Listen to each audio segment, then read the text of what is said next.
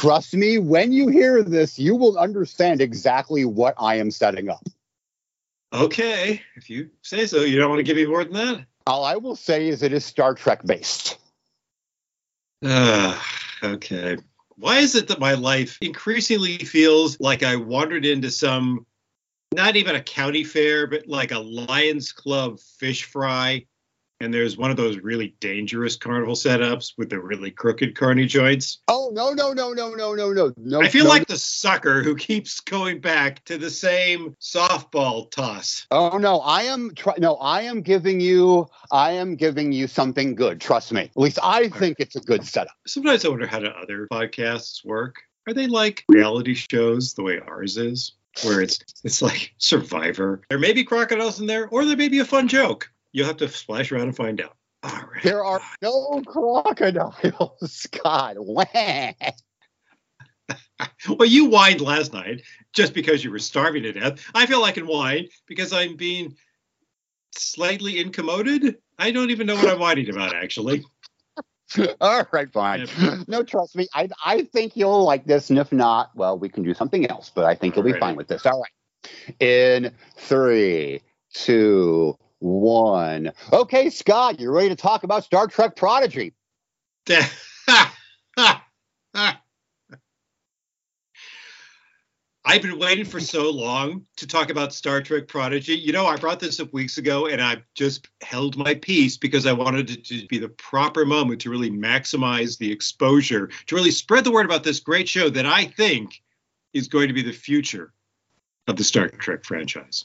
We went through several seasons, we never changed the theme, and then we stopped recording because life got kinda mean, but I'm here to say, it's a brand new day, 'cause the Slumgullion has a new theme.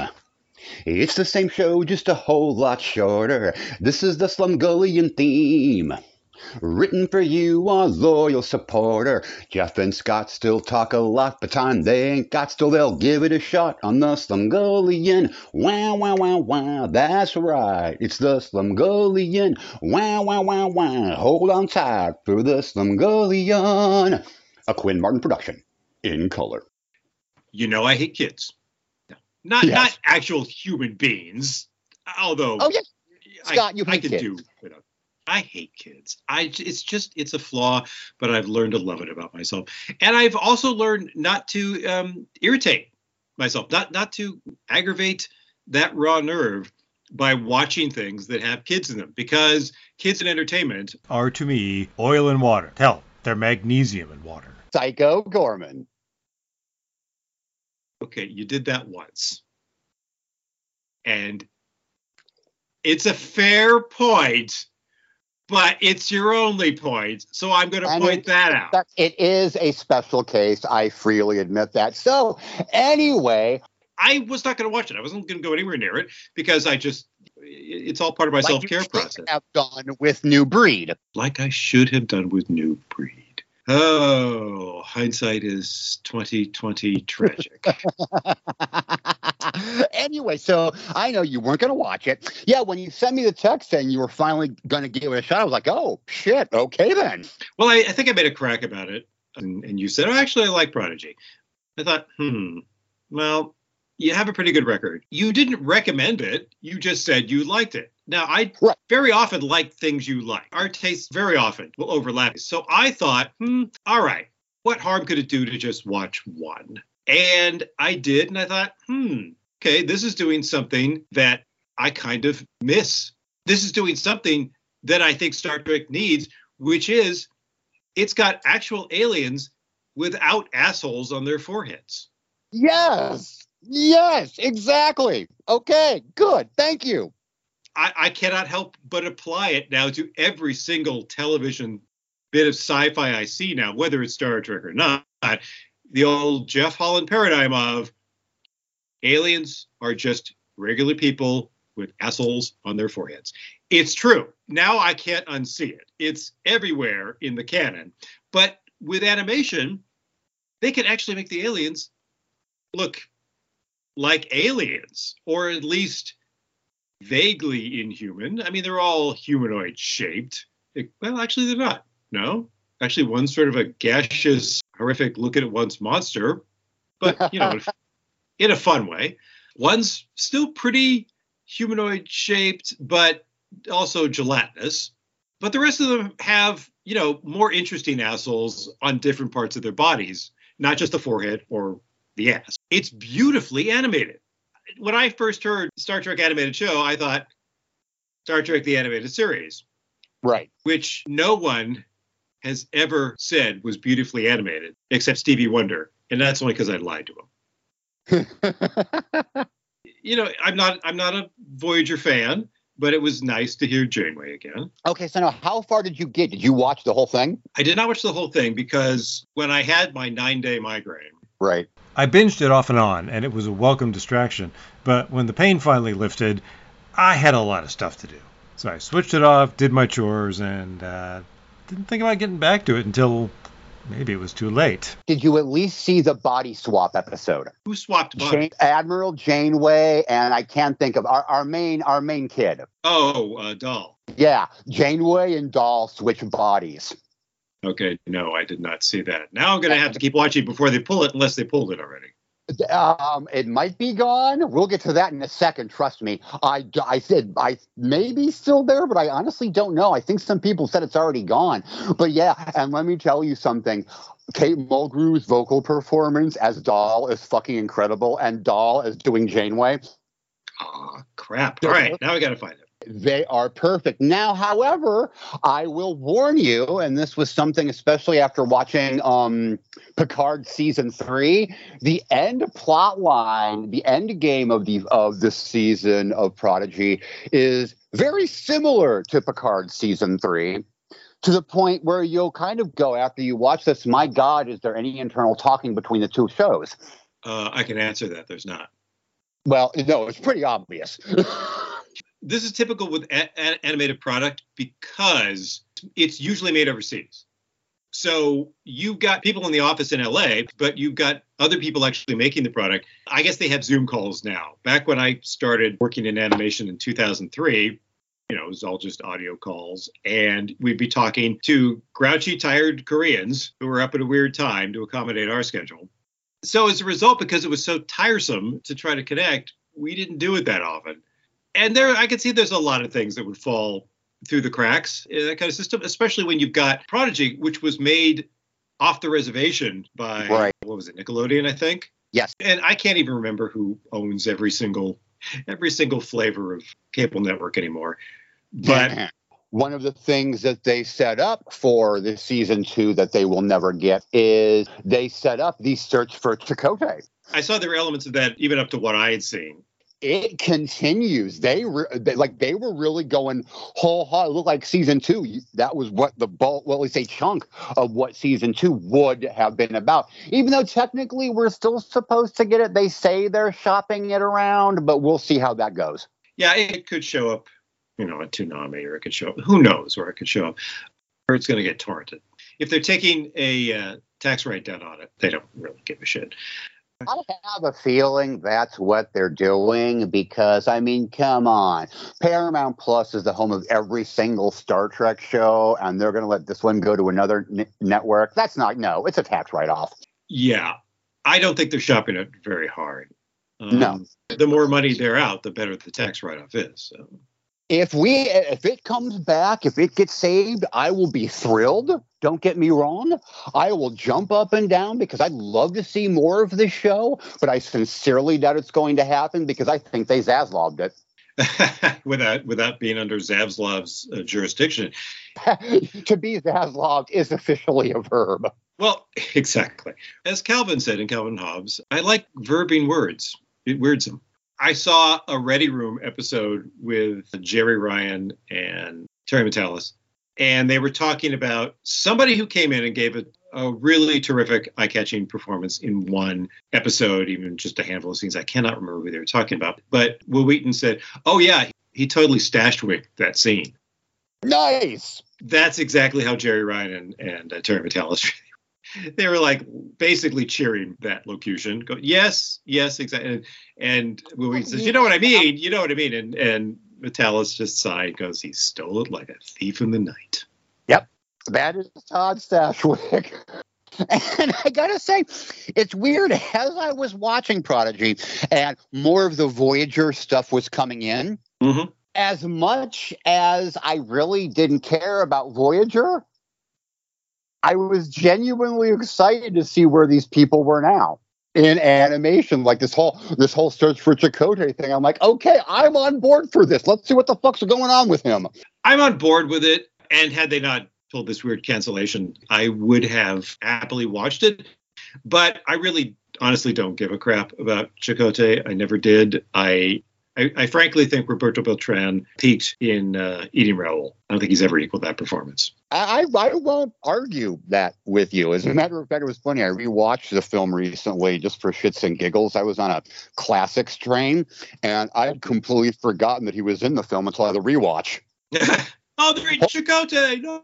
Yeah, and I'm like, holy fuck, he's genuinely great in this movie. He was. The first time I ever saw him, first time a lot of people had seen him, there was a huge amount of talk about it. But, you know, of course, he was a Latino with leading man looks in the 80s where the opportunities are not all that. Right. So, you know, but he lucked out into a good continuing series job. Although he doesn't seem like one of those people who's into the fandom all that much. I mean, you never hear about him at cons. Yeah, I was going to say, I've not heard anything overly positive about him. Nothing really negative, but nothing overly positive. But all I'm going to say is it's a damn shame they Zaslav'd the show. I'd like to see it rescued, but good luck. The fans who are petitioning for it, good luck, but I think this is a tax write-off, and I think it's gone. I really, really do.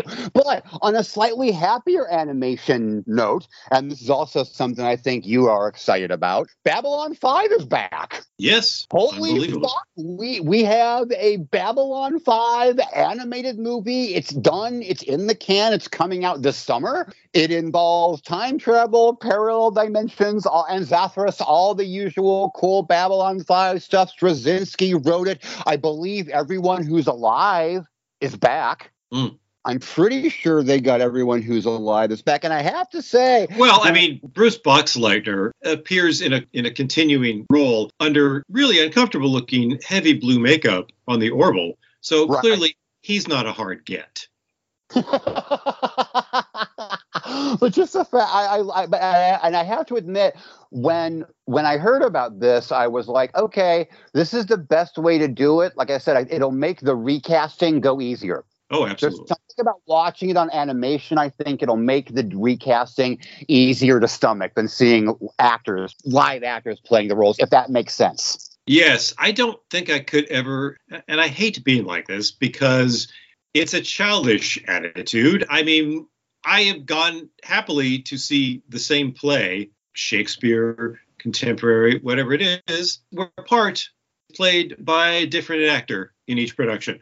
I don't have a problem with that. I don't know why I have a problem with them recasting TV series. But I just don't feel like really almost anyone I would accept, but I don't think they could find a suitable replacement for Delenn. The one for me, I do agree with you on that, but the one that's the sticking point for me, and this is the one why I'm glad it's animation, because it would be much easier for me to accept just the voice, is Jakar. Mm. Well, Jakar was basically just a voice. I mean, he was completely hidden under that makeup to the point where it pissed him the fuck off. I know, but there's what Andreas Katsulas did with his voice then. Yeah, it's funny because with Delenn, I think about her expressions. I think about because she had that immobile makeup early on. Yes, she learned to convey a lot with her eyes, and yes, she continued doing that throughout the series. Not overblown silent film side eye acting, but I mean, her soul burned from her eyes, and she conveyed so much. My absolute favorite moment in the 5 years of Babylon 5 is Delenn. Is a Delenn speech, and I am going to fuck this up. I am sorry, Mr. Straczynski, but the basic is only one man has survived a battle with a Mimbari fleet. He is behind me. You are in front of me. If you value your lives, be elsewhere. Yes. That I remember watching when that aired the first time. When I literally cheered. That scene made me so fucking happy. Yeah, I don't think you were alone in that. It is the classic Delenn moment. And again, it's why I say it's two separate problems with Andreas Katsulas. Replacing his voice is going to prove impossible. You can get somebody else with a similar resonance, but I don't think you're ever going to get anyone who's going to capture the character the way he did. So when you listen to it, it's always going to be off. I think they can get someone who can do a reasonable facsimile of Delenn's voice, but I'm glad we're not seeing an actress put on that makeup and try to carry on in her shoes. So that's exciting. And again, animation has reached a point now that it has left behind the limitations that we're used to thinking of. And Straczynski has said that if this does well, mm-hmm. Warner Brothers has already talked to him about more animated shows? Yes, a continuation of the original Babylon 5 in animation. I would be fine with that. Warner Animation does some decent stuff. And you know, Babylon 5 was always about pushing the frontiers of the technology. I mean, it had extensive CGI at a time when it really shouldn't have. And I mean, you go back and watch the original effects now, and it's like, well, I'd enjoy this in a computer game. But you completely overlooked it in the series because it was so new. I think it killed its rewatchability to a certain extent. But at the time, it was like when I saw Tron. Okay, this is terrible, but I'm here for it. Or Last Starfighter. I recently rewatched Last Starfighter. Fun, terrific movie, excellent characters. Horrible effects. Horrible effects. Effects are unbelievably rudimentary and bad. And yet, it has two amazing performances from Robert Preston and oh my God, I can't. Dan O'Hurley. Dan O'Hurley is great as probably the only ebullient lizard man in movie history. And it blows my mind that is the same guy who played Connell Cochran in Halloween 3. Which I know, being an actor, I get it. It makes me giggle every time I watch Last Starfighter. I want to hear Grig go Happy Halloween, or I'll watch Halloween 3. And I'll see Cochran with a lizard mask on. It just makes me laugh. Actually, what it reminds me of is his sinister hypnotist in Invasion USA. Oh shit! There's a flashback. Yeah, where he swirls his brandy around in a snifter and everybody watches him and his eyes are so mesmerizing. And then we get to watch a crappy Cold War B picture about the Ruskies taking over and it's all a dream. But anyway, yeah, he was kind of sinister in that. And then he's this giggly saurian. The man had range. That was just such a great movie. I remember seeing that at the drive-in. That was another one that my mom took me to. That would be a good one for the drive-in because the further you are from the screen, the better the effects are going to look. Yeah, because I remember when I saw it, we really, really liked the special effects. Mm-hmm. But then when we saw it on VHS, we really, really, really liked the characters.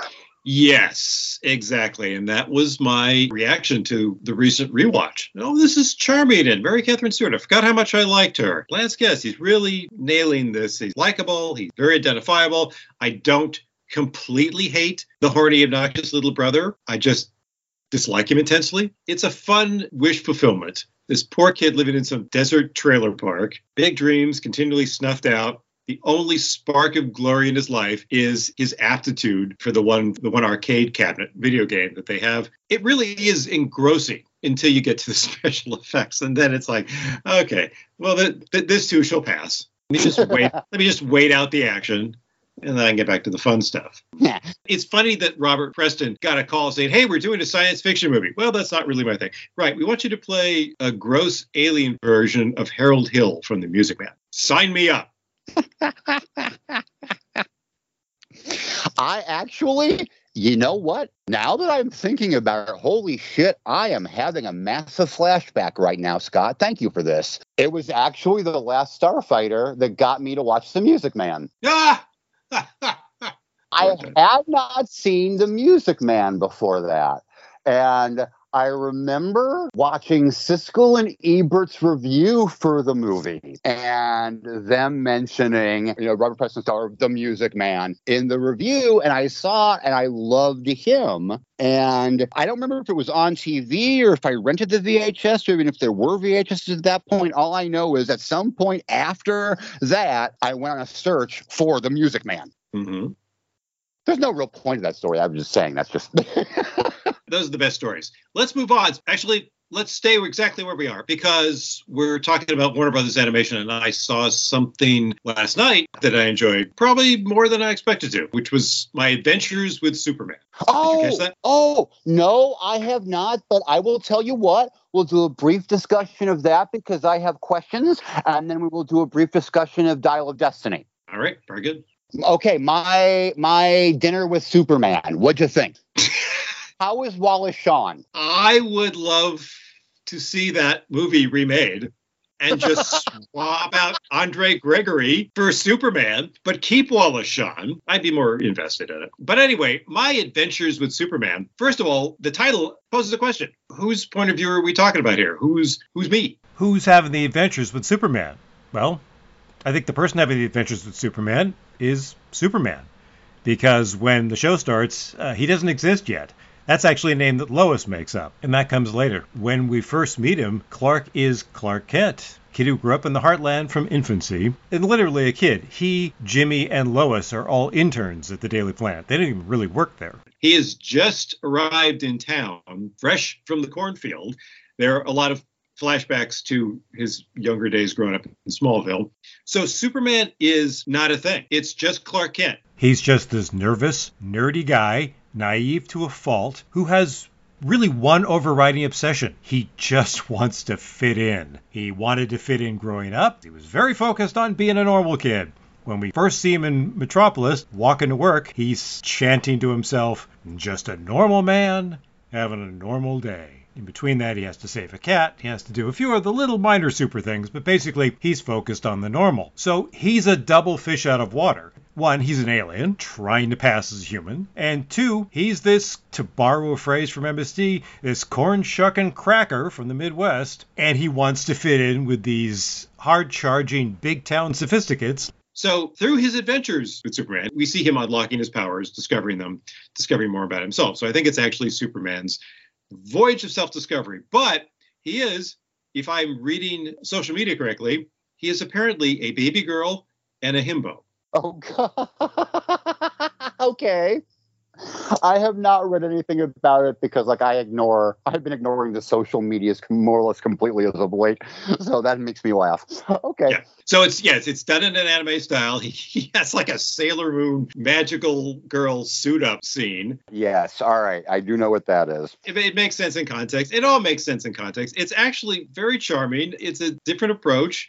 But somebody pointed out, it's not Superman putting on the Clark Kent disguise to fool people and thinking, well, clearly he can't be this man god. No, he's an actual legitimate, absolute dork from Kansas trying to fit into the big city, trying not to come off as a hayseed. That's his big fear. The powers would just make him stand up. Tries desperately to hide that. But of course, there's more opportunities to help people in the city. So it's interesting pressure. But he and Lois meet the first day, and they're very hormonal because they're so young, which is interesting. I prefer a Clark and a Lois who are down to fuck than I do older ones who are always playing games with each other. Go back to Silver Age, Superman and Lois, they were awful to each other. Oh my God, Superman's Girlfriend Lois Lane is one of the most hysterical but disturbing comics I have ever read. Seriously, random tangent, you want to learn about the absolute insanity of the Silver Age, just find Superman's Girlfriend Lois Lane or Superman's Pal Jimmy Olsen. Oh my God, you will lose your mind. Okay, continue. Those were both well covered on the late limited website, superdickery.com. Yes. Yeah, no longer a thing. Is it officially gone? It's officially gone. It's moved on to the Internet Archive, which is sad because recently I posted a review of Man of Steel on the Better Living Through Bad Movies Substack. And I was talking about how Superman is not just a dick in Man of Steel. He has a long dick pedigree. So I went to Super Dickery to see if I could find some classics of the genre, and it was gone. But there were so many examples. Yep. Superman just psychologically tormenting Jimmy Olsen. Every cover is him pulling some shit with this poor kid who just wants to be Superman's pal, and Superman leverages his pathetic need in order to be a dick. And he is doing the same thing with Lois, but Lois is doing the same thing with him. She's always trying to discover secret identities, screw up his relationships with other people. They were just... The thing about Lois, though, is way back in, whatever the first age was, the Golden Age, whatever the first age was, she was much more about actually being a reporter. It was during the Silver Age when she became only about, I must marry Superman. There is a, like, the Lois Lane from the 30s is very different from the Lois Lane from, like, the 50s and 60s. You are absolutely right. If I'm not mistaken about this, Lois Lane was actually created for the Superman radio series, which was a daily 15-minute radio show. The character was created by an actress named Joan Alexander, who also played Lois in the Fleischer Brothers Superman cartoons. Which I happen to think is some of the best Superman content ever, provided you can get past the wartime racism. If you haven't seen them, they are readily available. Max Fleischer Superman cartoons, hunt them down, watch them, you will be happy. Even if you don't like, even if you're not a big Superman fan, these are just great cartoons. They are, and in the first episode of My Adventures with Superman, he has to deal with these very cool-looking military robots, hunter-killer droids, and they are very reminiscent of the robots that I think robbed banks or something. In the second Superman Fleischer cartoon, The Mechanical Monsters, which came out in 1941, I think. And the Fleischer cartoons have just been released on Blu-ray. So for years they were available in crappy public domain VHS copies. I've gone through several myself. So when and if I can, I'm definitely going to get the Blu-ray. But this has some of that same feel. And Lois has very much returned to her roots because she is the driving force in this little three-intern team of getting the story, finding out what's going on, beating the bushes. So that's one thing I like because, yes. I loathe Silver Age Lois in particular, but comic book Lois in general leaves me cold. However, she comes off much better, in my opinion, in animation, from the very beginning to this most recent incarnation. I like Dana Delaney's version, especially when she flips off Brainiac. Oh, by the way, we're going to get a Slumgullion YouTube channel going. But right now, on my channel, you can just search for Scott Clevenger, or on our website, theslumgullion.com, I have a supercut that I edited from the Fleischer cartoons, 2 minutes and 48 seconds of Lois Lane being 31 flavors of awesome. So check that out. I actually am going to check out My Dinner with Superman because it is available on either Max or Hulu the day after the episode's there. I'm not sure which one. So I do want to see it. I'm glad that you like it. That is actually good to know. So other things. So I saw Dial of Destiny. On purpose? Yes, I did actually. Yes, I did because the discourse around it was expectedly so polarizing. I honestly figured I would either love it or hate it. Okay, well now I'm on tenterhooks. Which was it? Neither. No. I knew you were gonna say that. And genuinely depresses me more than you can imagine, Scott. I'm not angry at this movie. I'm just sad. Okay. Can I rant for a second? Please do. All right. So James Mangold is, I think he's a good director. All right. I absolutely loved Logan. But about maybe in the hour 3 of this movie, I realized that he basically is fucking remaking Logan with Indiana Jones. I mean, in its basic themes, okay? Obviously, the plots are completely different, but you know what I mean, Scott. He can't get out of geriatric sundown gear. And what gets me is, now that's one thing. The fact that during the movie, I was like, okay, this is Logan. This is the exact same relationship, basically. Ignoring that. Then there is the whole, believe it or not, the CG, the de-aging stuff, I didn't mind. The whole opening sequence is the most Raiders of the Lost Ark the film is. And it worked, except for, oh, God, how spoiler are you? Well, you know me. I don't care about spoilers. Okay, this is mild spoiler. This is not plot-oriented, but this is still a mild spoiler. So if you want, you can skip the rest of this conversation, I guess. In the 20-minute or to an hour beginning, we find out that Indy has a new best friend.